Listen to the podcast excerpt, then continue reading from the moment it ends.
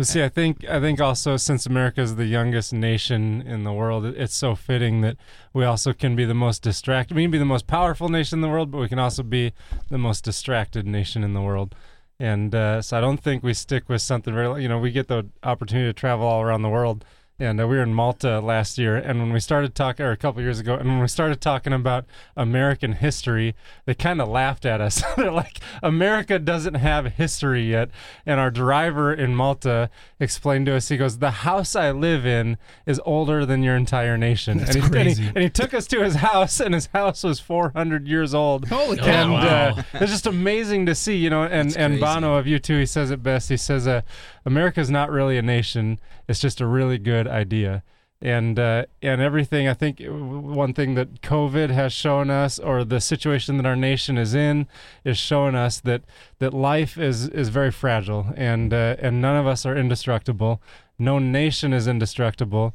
Uh, but also, um, one one thing that I like to I like to remind ourselves is, is no nation under God, no nation is superior to another. No race is superior to another.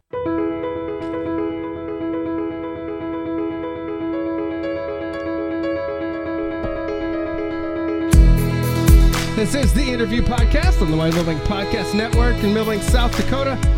I'm Craig Weinberg, sitting in the studio today with a few guests that we've, uh, I think, wanted to try to get on for a couple You didn't years now. want it. Now you do though. right. Daryl Liebe's with us, everybody. Who's that? the Daryl Liebe. Uh, Daryl brought some friends today that we've you've known way longer than probably anyone else in town. Maybe Maybe. uh, Josh Brewer and I, Cr- Cr- Chris Crenshaw. Chris Crenshaw. You're you're, new, That's what we you're a like to young a chap, newbie, yeah, right? yeah, I'm a newbie. it's like my third time in Milbank. Well, how about that? All right, so you be quiet, go back to work. That's Yep, yep. Get out. what I get told all the time. So, Josh, you um, what was the first year you guys you came to Milbank? Uh, so back in the first year, the organization that we worked for called Lifelight came to Milbank was in 2006. I think the first time that I had a chance to come to Milbank probably would have been in 2008, and uh, and I've been coming back ever since. That was the year I moved to this town. Was it really? Weird. Can we take credit for that? Can we just say that you moved to town when when Milbank So, started coming? Th- there was it was interesting to me because I I grew up in Oregon and um, the concert scene was something that I did quite a bit. But we lived about three hours south of Portland, which that's where all the real shows happened, and so we'd have to go there. but me and a couple friends, uh, we started. It, I I didn't start it. I wasn't um wasn't my brainchild, but we jumped on with a couple friends, and we had a thing called Rock for Reason. So once I think once a month we did a show for almost a year at the local like Legion Club, or I think it was the American Legion, this little old crappy building. But we brought brands, uh, brands, brands, bands like Showbread back when Oh, they were yeah. something. Uh, Emery before they Yeah. were Emery when they were Emery Music way back. Those crazy kids. Um, when they had MySpace. yes, yes. And so that like the oh, the how we miss sound world, MySpace. the live sound world's something I've been in a long time. Um, but moving out here, I was like, okay, I'm going to middle of nowhere. You know, flatland. There's not a lot here. And then in Milbank, this little tiny town, Project 86 shows up, hmm. really? which to me I thought was insane because That's amazing. for me, like in the late '90s, their, their first album, their self-titled, I think in '96 is when that came out. That was a big part of my my youth. That album, and Yeah. so it was phenomenal to be able to go to little town Milbank and then have them. Who you know, back in high school, they were kind of idols at some level to me. I had Oh, the yeah. guys. I had oh, I had Andrew's poster on my wall. They're so a that big was cool, deal. and that was a Lifelight show. That was that 09? was- it- it Uh, must have probably been- would have been one of the I- I first think it was ones. 09. Yeah. Yeah, it was one of the first Yeah. ones. Yeah. and that's where I met Eric Samuel Tim Oh yeah. at that show, and I think Disciple was there too. Oh yeah. So that was a Mhm. That was man. That was a great. that was tour. a cool lineup. Yeah. Yeah, what happened to bands like that? I mean, Disciple's still around, but now they just scare the children. But music is different nowadays. Now these kids are racing cars fast and listening to Justin Bieber. That's too bad. What happened to yeah, That's too bad. Too bad. So what? Um, like that was so that was your first time in Milbank around then. Yep. Um, how many times has it been now? So oh, every man, year I, since I then, bet just about. we've been coming back at least once a year since 2006. Uh, the last few years has changed the magnitude of which we've been coming. Of course, Mhm. or the last three or four years, instead of doing a concert, we're now doing an outdoor festival uh, here in Milbank uh, each year, which has been incredible. But yeah, I, I think it's safe to say we've been coming back every year since 2006. Probably sooner than that because Rob, I know Rob Kurtenbach was in Yep. doing tours before that too. So Yep. Uh huh. Yeah. Ro- It started with Rob working at Life Lifelight, and the 2006 was the first tour because I remember we promoted at the festival in Sioux Falls, South Dakota. We promoted that we want to come to your community, just invite us or something like that. And uh, the first person that called was Tom from Milbank, and, uh, and then we met Daryl, and and then it just spiraled out of control from there. totally, totally. I, I will say, my first time meeting Daryl, though, we were on a Cutlass tour um, by Milbank, and our Oh, van, yeah, that's our, right. Our van, my first time going out with Lifelight. so rock. Um, yeah, it was man. It was hardcore. Um, our 15 passenger van blew up on the interstate, and uh, I was actually driving, and it just started smoking everywhere, and so it obviously overheated. And literally five minutes later, this guy in an F350 pulls up and happens to have the right parts for every detail in the motor. You've met him, right? I Yeah. yeah yeah, that was it. we And call so- him the MacGyver. yeah the right guy. this Um, is true. so that that was a pretty cool first experience meeting Daryl and being out in the middle of nowhere, South Dakota, because I'm from Southwest Missouri, and so I mean you get those kinds of people, but not nobody's that nice in Southwest Missouri. Really? I mean, you know, it's kind of sketch around those parts. I can I don't want to go into any detail, but you just pray not to break down out in the middle of nowhere in Missouri. Because you might not leave. Is You- that the? well, no, no. All right, never mind. You- you- It's where unspeakable Yeah, things yes. happen. Lots Excellent. of things. Unless you break down in front of the Bass Pro, then it's really cool. seems like that. Run was- out of money quick. You do. yes. So, um, just a very short. Uh, I, I, I don't want exhaustive because we have other things to talk about that I, I are pertinent for today. But just a short clip, uh, just a little bit of how you got to this point. well, how I got to this point, man, I'm still trying to figure that out myself. What am I doing here?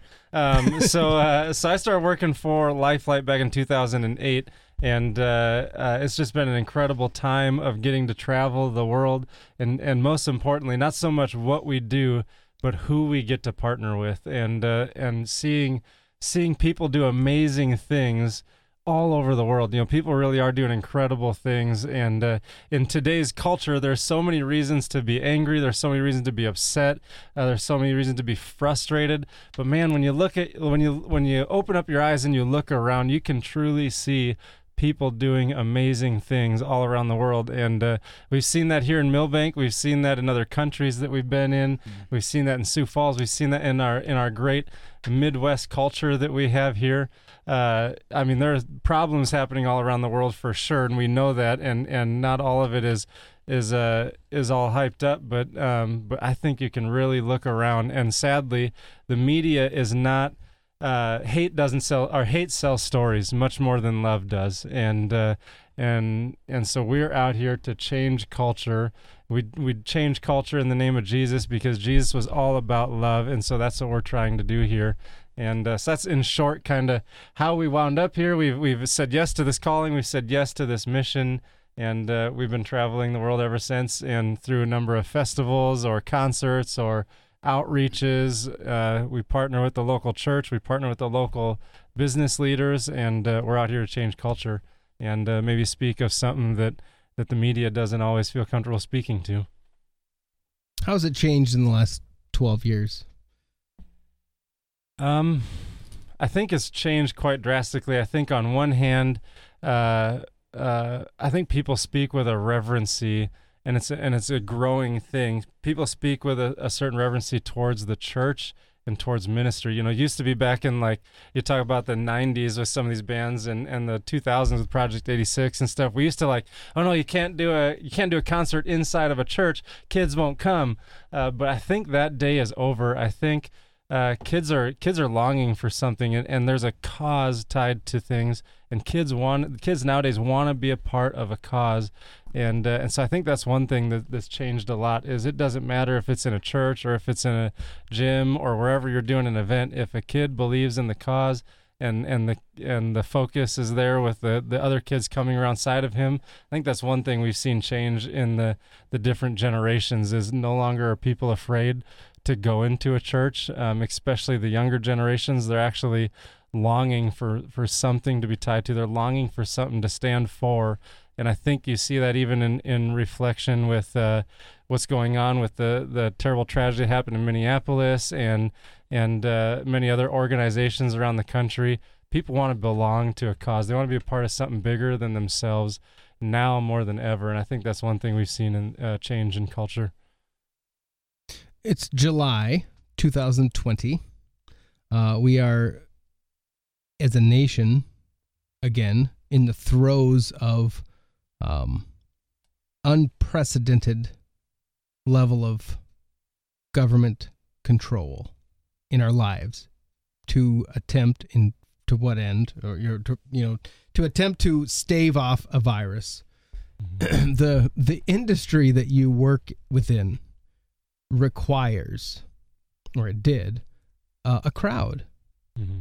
typically in in an indoor setting you know, as a whole you get the outside stuff but it requires a crowd mm-hmm. what is going to happen to the concert world going forward well, thankfully, uh, I like to say that, that we aren't concert promoters. Um, and I feel for the people who are concert promoters that make their living off of that, make their living off of drawing a crowd or selling tickets. Or because um, I feel for that because that industry, as we know it, uh, is really coming to a crashing halt. I mean, it has come to a crashing halt, and no one knows how long it's going to be mm-hmm. asleep for. Um, but thankfully, our organization, although we do events, we do events for a cause, but more important than how we facilitate this cause that we stand for uh, is why we do what we do. Um, we don't do events for a living. We don't do events for the sole purpose of doing an event.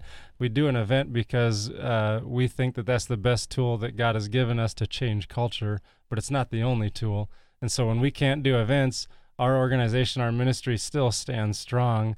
Uh, we just search for other ways to uh, to facilitate the cause of which God has given us, and uh, so that's that's one thing. And maybe Chris can speak a little more to that. Nashville as a whole is is hurting right now mm-hmm. because mm-hmm. no bands are able to do shows, yeah. no no agencies are getting paid, no uh, no managers are getting paid, and promoters. Uh, I mean, just just this morning I was reading up on on a Midwest promoter uh, that you can sense in how they're communicating to people that they're hurting right now and they're looking for anything and everything they can do to pull in income.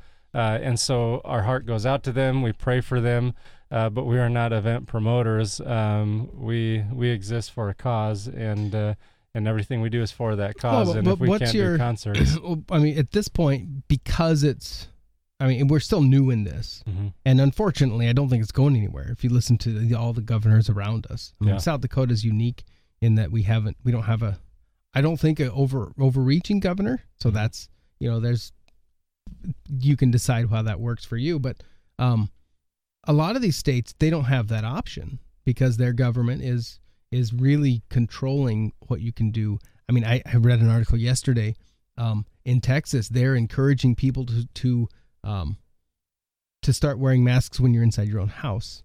Um, and, and, and so it, it's just an interesting level of, yeah. of reach into our lives. Um, the people that you work with, though, I mean, yeah, you guys, you do have a bigger picture, but the reality of it, it's centered around the the draw of of a musical act. Mm-hmm. Um, what's the plan going forward when that may not be as accessible as it was yeah. for what you guys want to do?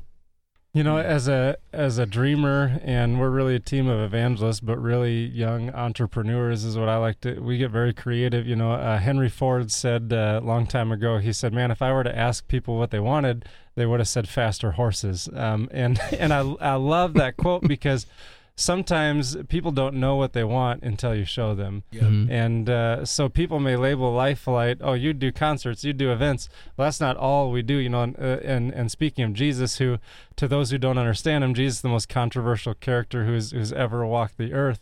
uh, to people d- that don't understand and those that don't have ears to hear and eyes to see, and they can't see the love behind some of the statements and some of the things that he said was not controversial but was out of love.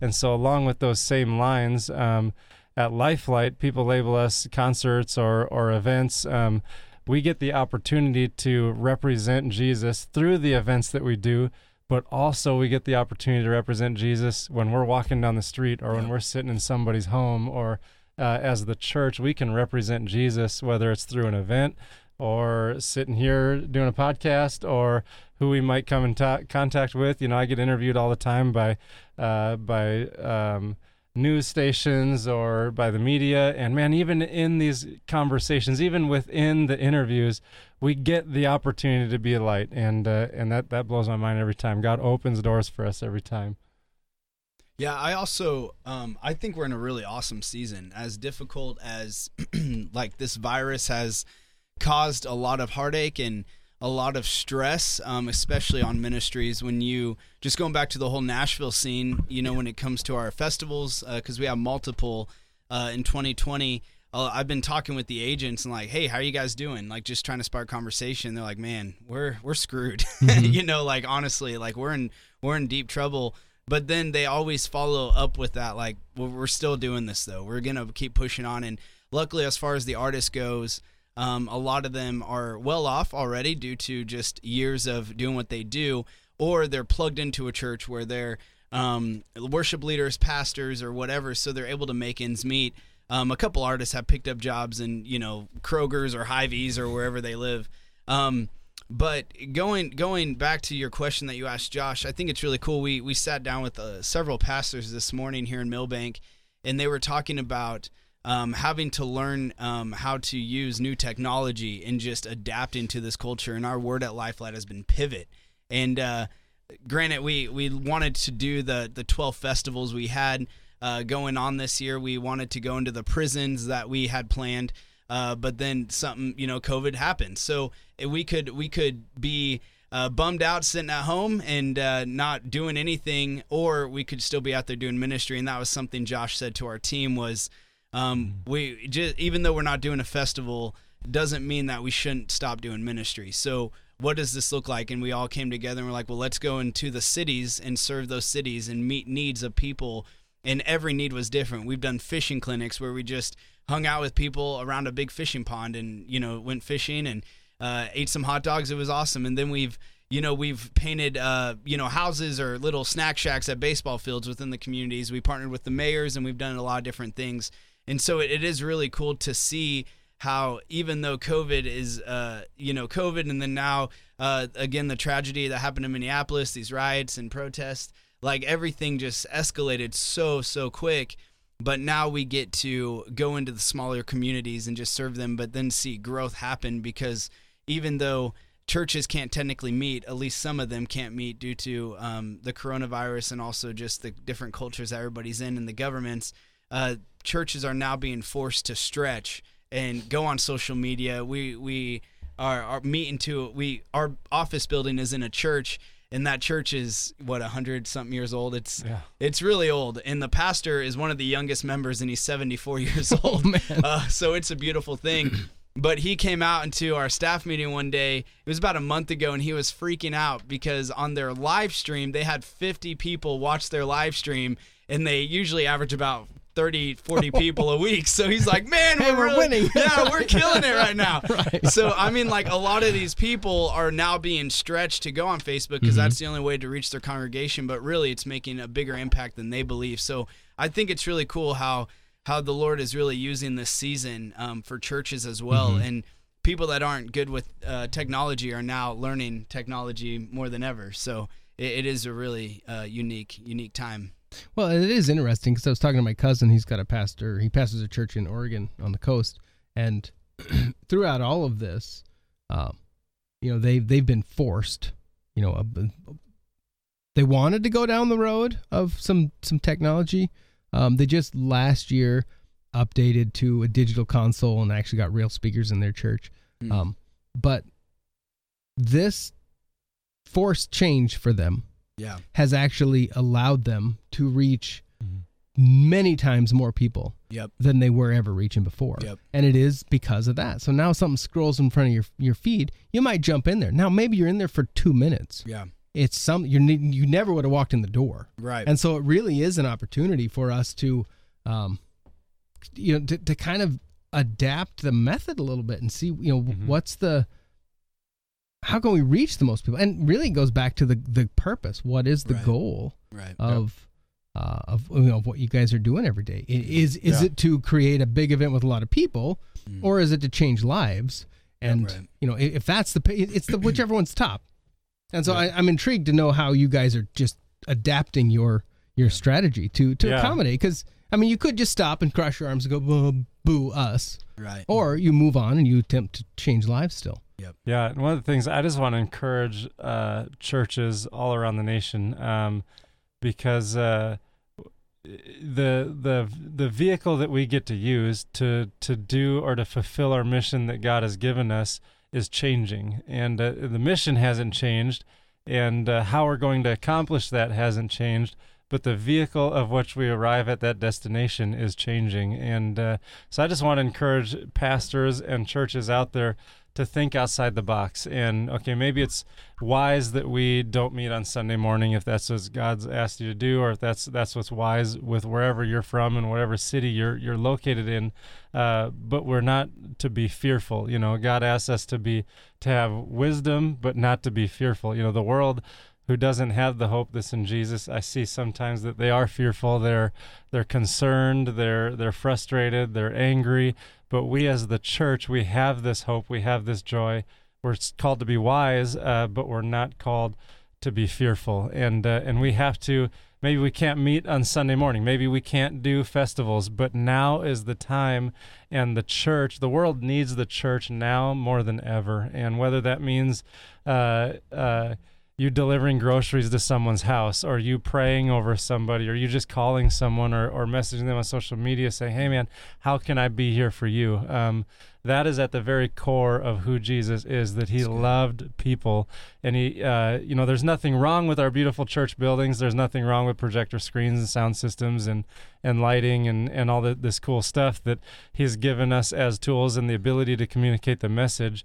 But if all that goes away uh, the core of who Jesus is is still intact, and his victory has never been questioned, and his victory has never faded, um, and uh, and has never been challenged. And so, I think that we have to remind ourselves that as the church, if we can't do a festival, I'm cool with that, but I'm not okay not doing anything.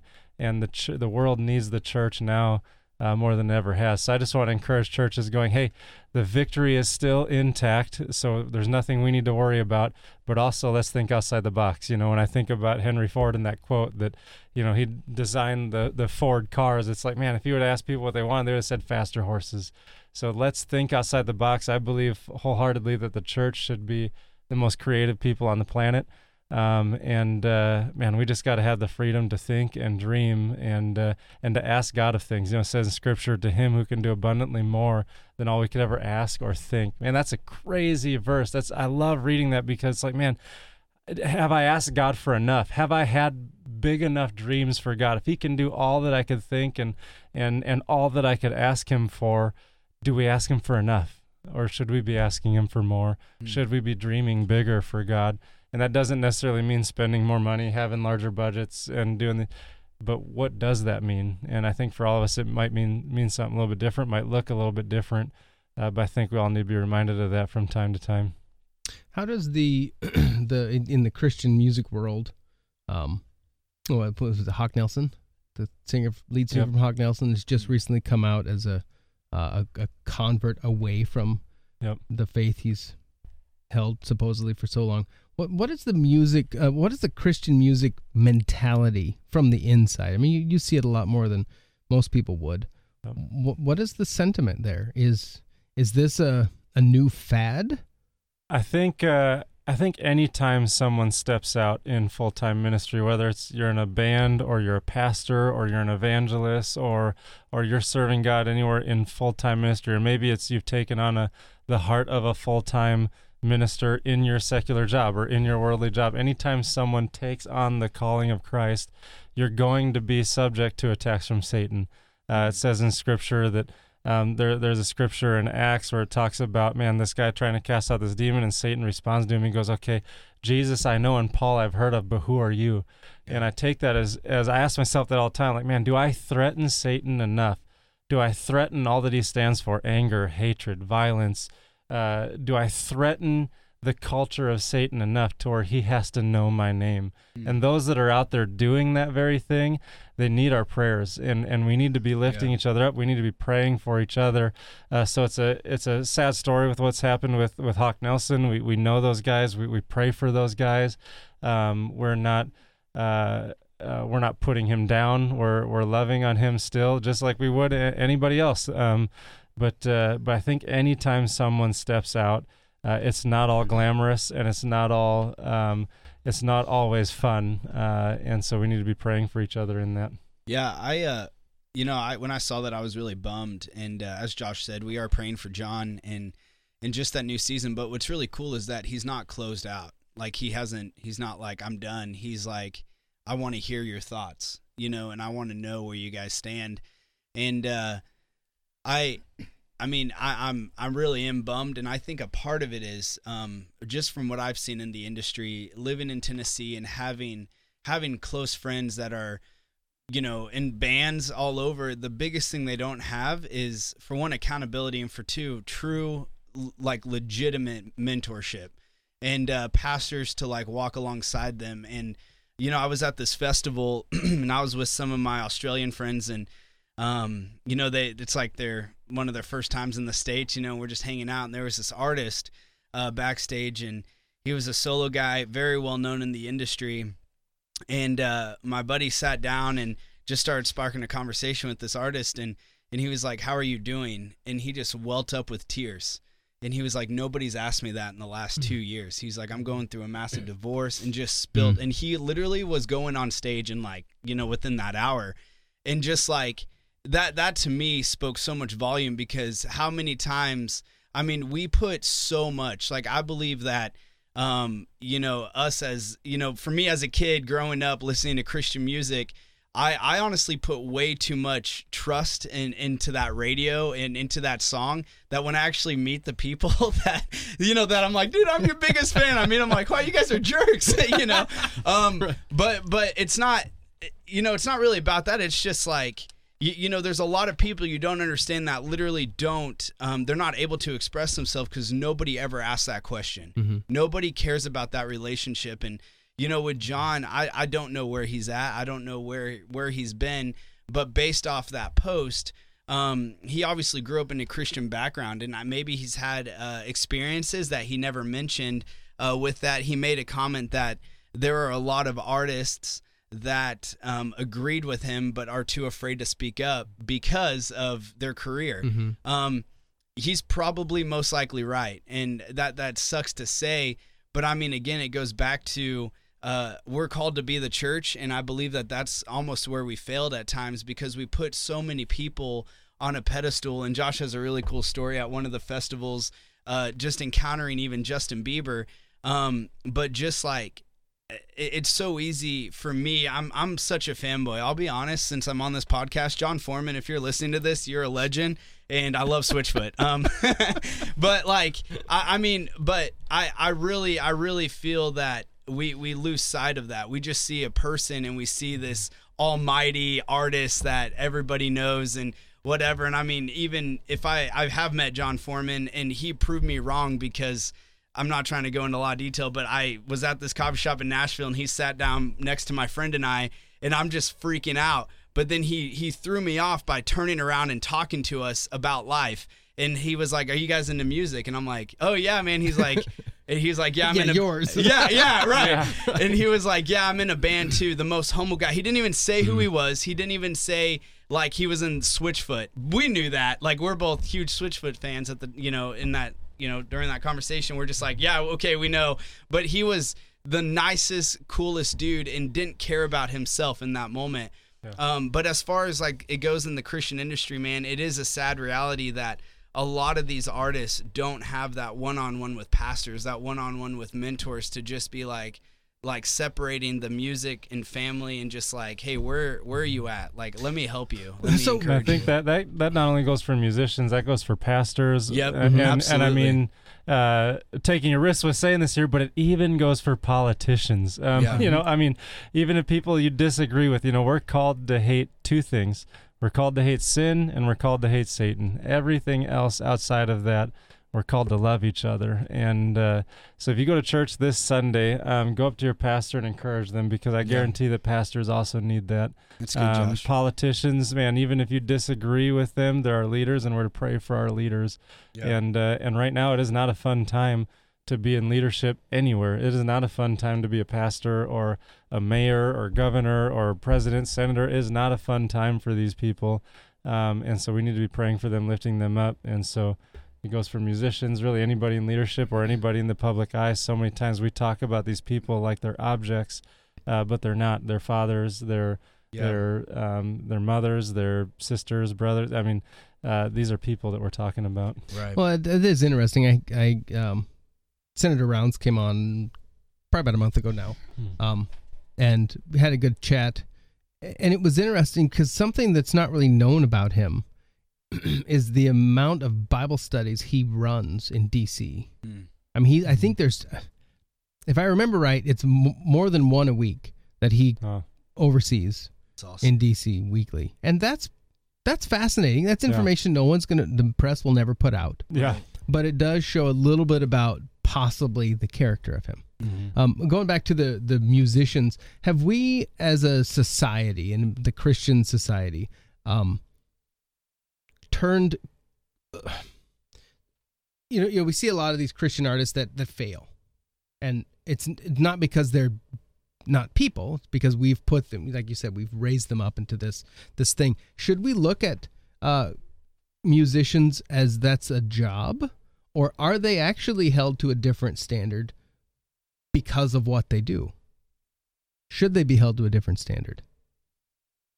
I think it also goes back into why are you doing what you're doing? Mhm. Um, and uh, I always encourage the musicians that we get to be around. I'm like, man, don't just don't just be good at your craft. Don't just be good at singing or playing an instrument. You know, um, understand why you're doing what you're doing and the impact that you could have or the destruction that you could have with this talent that that has God God has given you.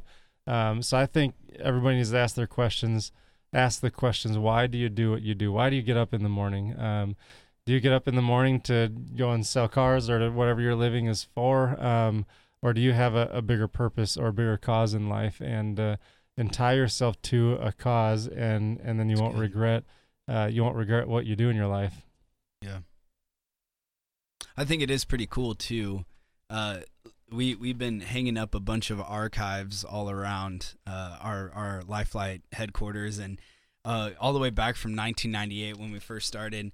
And there's this picture of uh, Switchfoot, and they're like completely different. And that was when they were college students, and just like you know, when Josh encountered Switchfoot a couple years ago at one of our festivals, Jon was like, "Dude, we were just college students. Like, it's almost like this was an accident for them.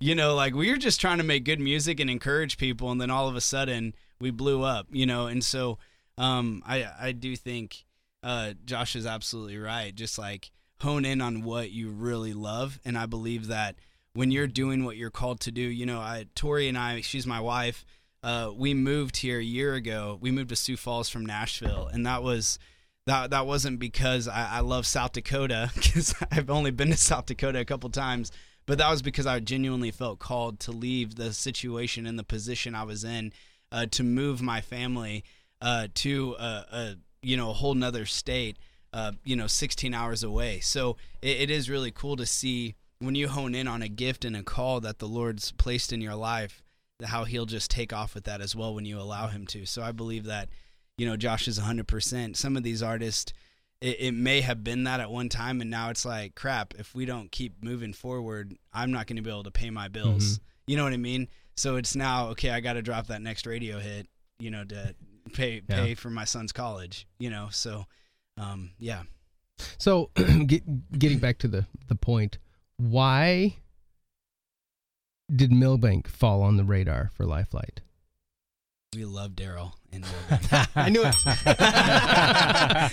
Where did that bell come from? I like Uh, that. we always look for the places where, uh, simply put, we always look for the places where we're invited to go. Okay. Um, and so, if you're a community out there and you want to see culture changed in your community, uh, then we're just waiting on your invitation. We'd love to expand more. We'd love Yeah. to go to be in more communities, but the biggest thing is we want to go where we're invited. And uh, and the churches in Milbank and Daryl and Tom and, and Bob, our, our team here in Milbank is incredible. Yeah. Um, and uh, and the churches are amazing. We just came with a came came from a meeting with the mayor and the chief of police, and uh, they're just amazing. And and they love what we do, and they see the value in it. And so uh, I think that was the that's always the biggest part. Is I always look for. I'm like, man, are we have we been invited? And are the are the churches and some of the community leaders in support of what we're doing? Yeah.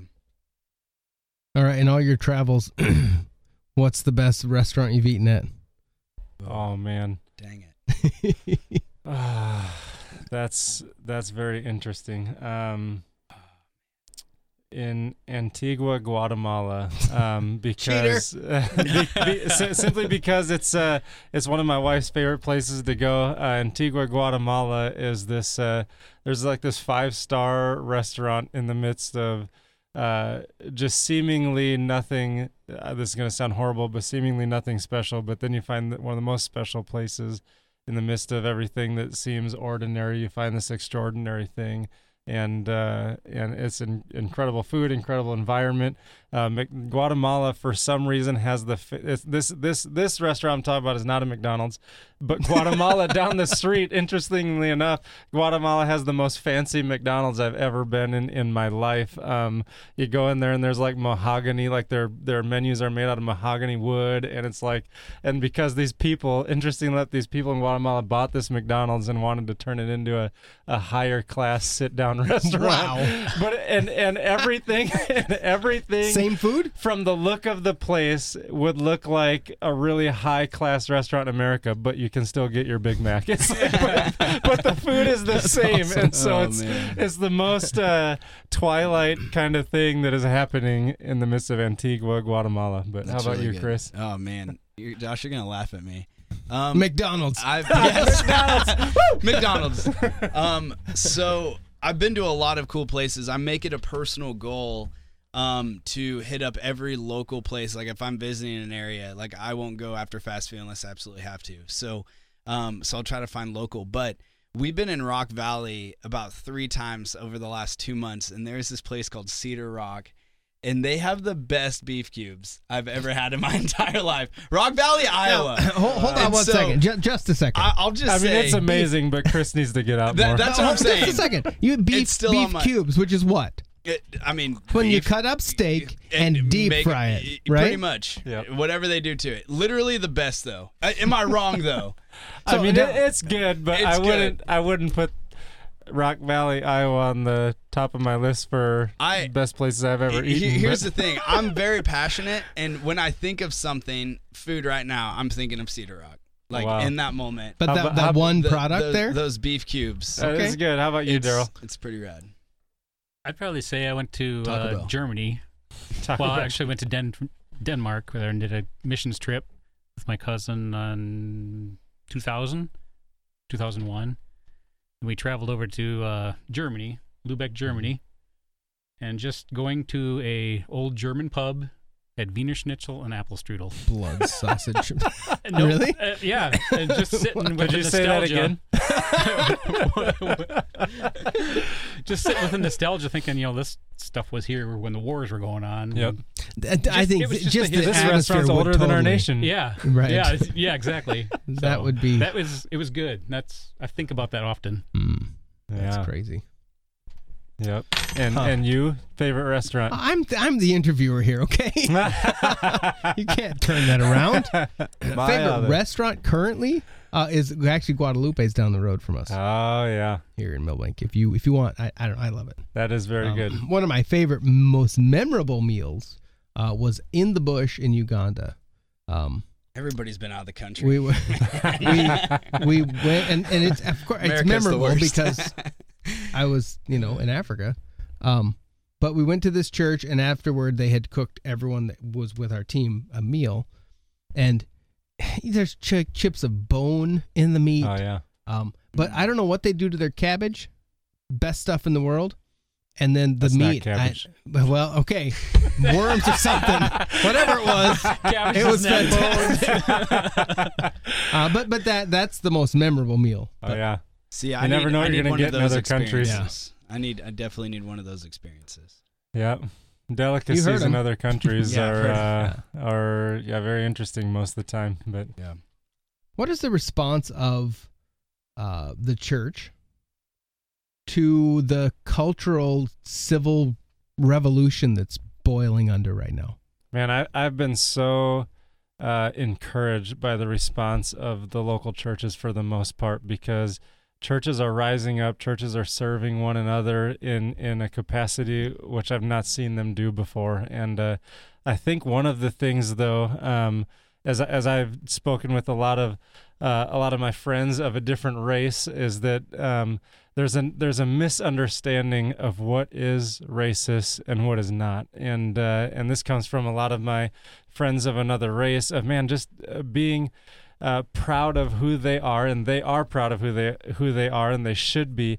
But we, as the church, and we as another race, should identify them as as such. And uh, so sometimes um, what we understand is sounding racist. Um, just the fact of reaching out and loving on one another and having loving each other so much to have open conversations about Mhm. man how does this make you feel and and and what happened here and and how can we help how can we come alongside you and support you and pray for you and love you as brothers and sisters of ours um, but so many times uh, people view a- asking those questions is something they're not supposed to ask. And uh, and I think uh, I think that's where some of the issue lies is we need to have open conversations and uh, and people need to be willing to talk about that. And mostly it comes from uh, it, it it comes from the church. You know the church has kind of been unwilling to talk about some of those things or, or they haven't known how to talk about those things. But now we have it out there in society. We have it out there in the world where we should be having these open conversations out of loving one another and understanding and knowing that no race is superior to another under God, no race is superior to another, no nation is superior to another, and above everything else, we're called to be Christ followers, and then we're called to be Americans, and then we're called to be Democrats and Republicans. So that goes along with, uh, with race, with politics, with everything. We have to reorder our priorities and uh, and get those in line, and then out of love, uh, be willing to to ask the right questions. Is that a one way street? Uh, I don't think so. I think it goes along both ways, both sides of anything, whether it's politics or race. You have to be willing to listen and you have to be willing to speak out, out of love for each other to gain an understanding of what's going on. It, it, it, um, is there? See, th- this is what I personally struggle with a little bit. Um, is the sentiment, and I've got um, specifically some family in Wisconsin that um, were posting the other day, and these are like radical Pentecostal family, so they are they're they're crazies. I mean, we got nothing on them. Um, and and it was interesting to me because one of them posted on social media uh, a list of businesses that were owned operated by um, African American people. And the comment with that was here's the list of the businesses you need to support. Hmm. Now, what I'm wondering is that feels like segregation. And may, maybe maybe that's not maybe I'm only I'm missing part of it and I'm that's possible. But it feels like we are being encouraged at some level and we society to um, only look at color and not character. Mm-hmm.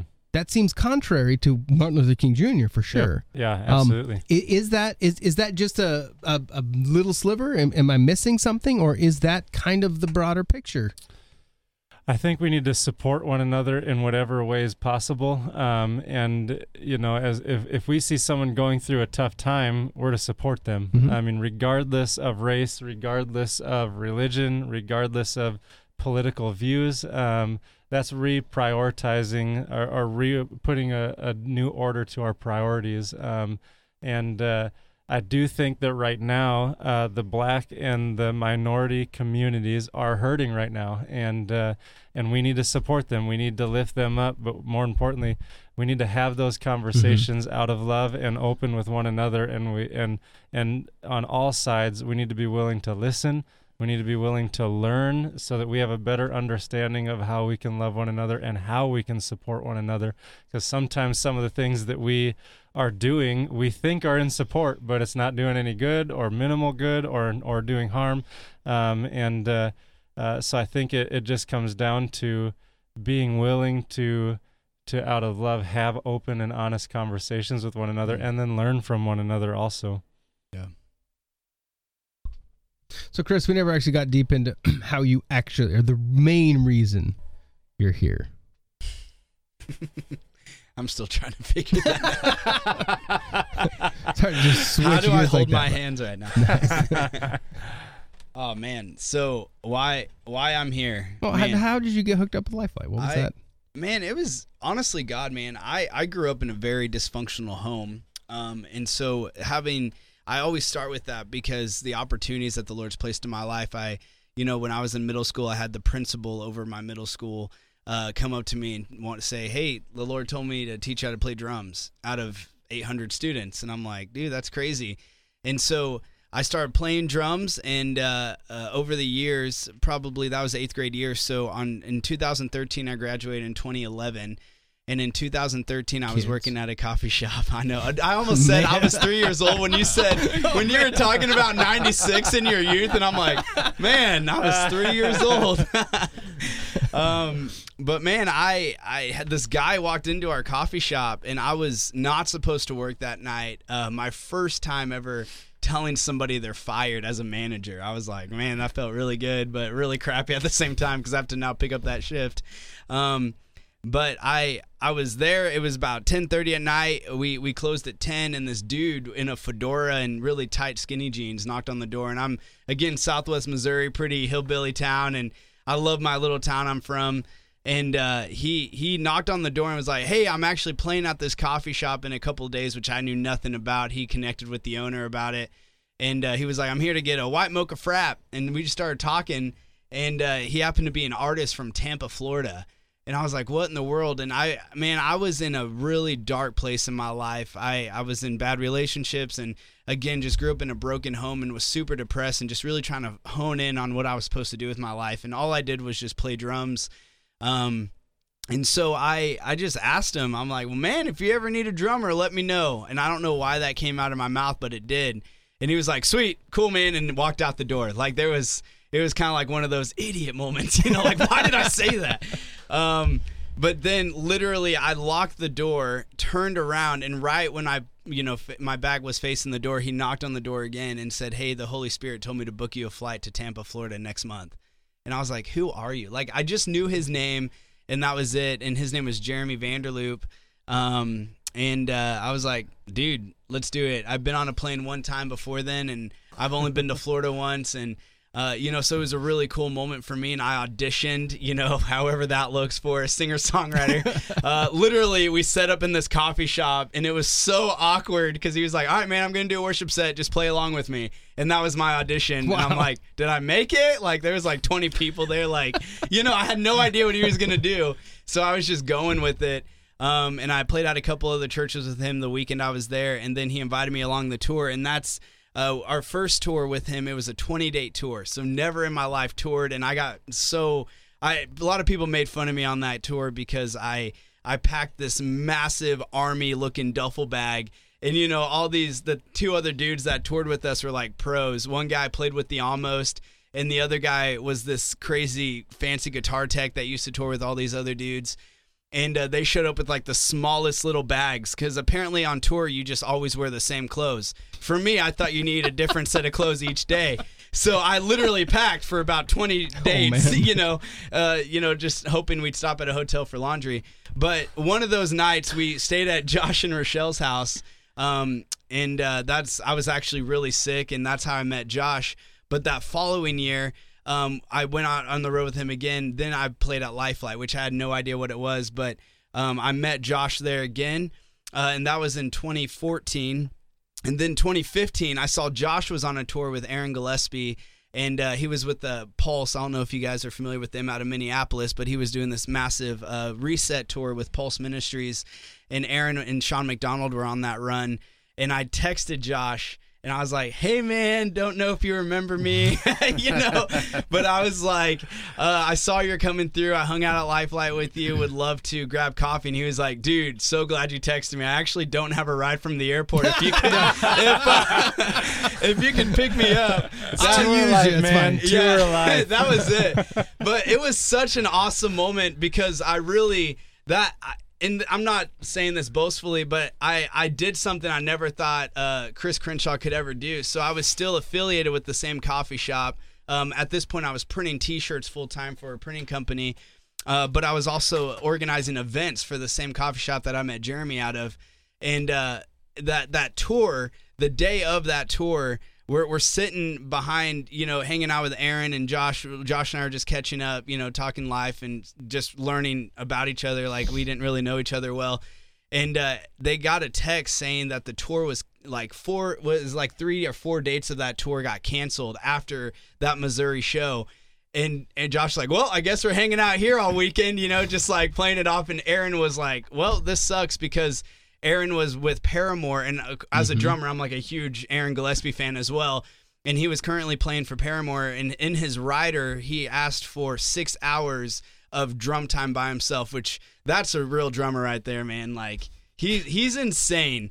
Like having six hours, and he did. So I was like, well, man, I'll let you use my drum set if you put on a free show in my hometown, which was 30 minutes away from the show they were just playing. He was like, done. And I set it up in my living room and he like shredded my drum set and destroyed every bit of my drum set. um, but it was such a cool moment for me. But he literally, dude, in my line, six hours. Yeah. Six hours. He was in like just doused in sweat, but it, it's so much dedication, and I I I love that he he takes his uh you know craft very seriously. In that he definitely he's one of those ten thousand hour guys when it comes to music. But yeah, man. So after that, I I happened to uh, put on this show. I had 24 hours to promote it. And Josh and I, which Josh had my back on this, he told Aaron, he's like, listen, you need to call your management and tell them that you're about to play a free show. And I was like, I don't think it matters, whatever. Aaron Aaron posted on Instagram that he's playing this free show. Didn't call his management. We got four different phone calls from Atlanta, LA, and then Nashville saying this can't happen. You blah blah blah, and like it was awesome. And Aaron just like went off on him. It was great. but like it, it was super cool because in 24 hours in this small town of 10,000 people, we had like the there was a line out the door uh, for a free Aaron Gillespie concert. And then that night, Josh is like, "Would you like to go on the road with me?" And I'm like, "Heck yeah!" So I, I, I, it was it was literally a month or two later. It was that Cutlass tour, which is where I met Daryl. So it was it was just a really cool moment um, for me and. I didn't realize I was much of a promoter, but I guess it's a free show, so I mean that's where I won, I guess. But ever since, man, I've been, you know, Lifelight had me out running merch for that tour, and then they hired me for their other festivals, and then uh, Josh has been asking me to work for him for the last four years since that, and I just never really felt like because he'd always ask like if you if you come to Lifelight, we want to make sure that you're you're called to be here, and like that's that's a massive thing for them that you're called to work there, and so I just didn't really feel like it was the right time for me, and then uh, he happened to ask me last year, last spring, and I I instantly like knew that it was the right thing for me and my family, so worked out. Uh, real quick, Daryl, how many um, things have you repaired for Lifelight over the years? Do you know That no is a really good question. Especially when Remedy Drive comes to town. Oh I have gosh. no idea. Multiple. Yep. Wait, what happens with Remedy Drive stuff doesn't? Yeah, you that know, doesn't that, reflect That on doesn't reflect on Lifelight. Lifelight. That's just that's a That whole doesn't count. Excellent. Well, I appreciate you guys coming in. Uh, Yeah, it's, uh, absolutely. we need to wrap this, but um, It's good. any last thoughts you have? Uh, Good. Good yeah, there you go. No, I- I- I I think appreciate it. That, Um, that wraps up this whole interview. now you were, but you were in town to do some meetings today. Um, yeah. What is the plan going forward? I mean, in in the midst of COVID right now. What's the plan in Milbank going forward? So Milbank, South Dakota, uh, we're planning along with the local churches and with the city. Uh, we're planning a, a a service time. We're calling it uh, Milbank City Serve, and uh, that'll be happening this spring. Where we're going to pick out anywhere from a couple days to a full week of the churches coming together, and the churches just simply asking people around the community, uh, "Hey, what can we do to serve you?" Because we want to show the city of Milbank that the churches are here. They're here to serve. They're here to love on people, and and they're here to stay. And uh, and so we're doing that this spring. Uh, so what you guys what can could be some examples of of uh, man, like so if, if someone needs uh, some something done on their property, or you know, uh, yard cleanup, or someone needs food, like we we want to as the as the church, which Christ has called us to serve the communities, we want to provide those things. You know, so many times. Um, uh, uh, people have needs, and the church is supposed to be the ones to step up to provide for people's Mhm. needs. And uh, so, those are some of the things that we'll be doing this spring. You can go on lifelight.org um, and and find out more information about that very soon. It's not up yet, but it'll be up very soon, so people can stay tuned for that or follow us on social media. Um, and then also next fall around this time, August 28th, right? 28th, August 28th, uh, we're doing the Lifelight Milbank Festival again uh, next year. Weren't able to do it this year because of the virus, and it was wise. We felt like it was best and, and the safest thing to do for the community to not do it this year, but postpone until next year. But now, good news is now we get a full year to plan and prepare for it, and we believe it's going to be the biggest, best one yet. Absolutely. Awesome. Very cool. Well, I appreciate very much Josh Brewer and Chris Crenshaw and Daryl Liebe, the uh, the local connection. The one Um, only. This is the interview on the YMilbank Podcast Network. Thanks for listening. Um, if you have any more information, uh, if they need to reach out and get a hold of you guys, is there an email or something they can do? Yes, absolutely. Life www.lifelight.org. You can also look us up on Facebook and Instagram or call Chris's cell phone number. I like it. That- if you can find it, call it. Yeah, sure. Awesome. Thanks so much. You guys have a safe journey on your way back to the, the, the Sioux Falls uh, today. Yeah. Thanks, Daryl, for bringing them in, working this out today. It was awesome. Yep. Excellent. Have a great time. We'll see you next time. YMilbank.com is the website.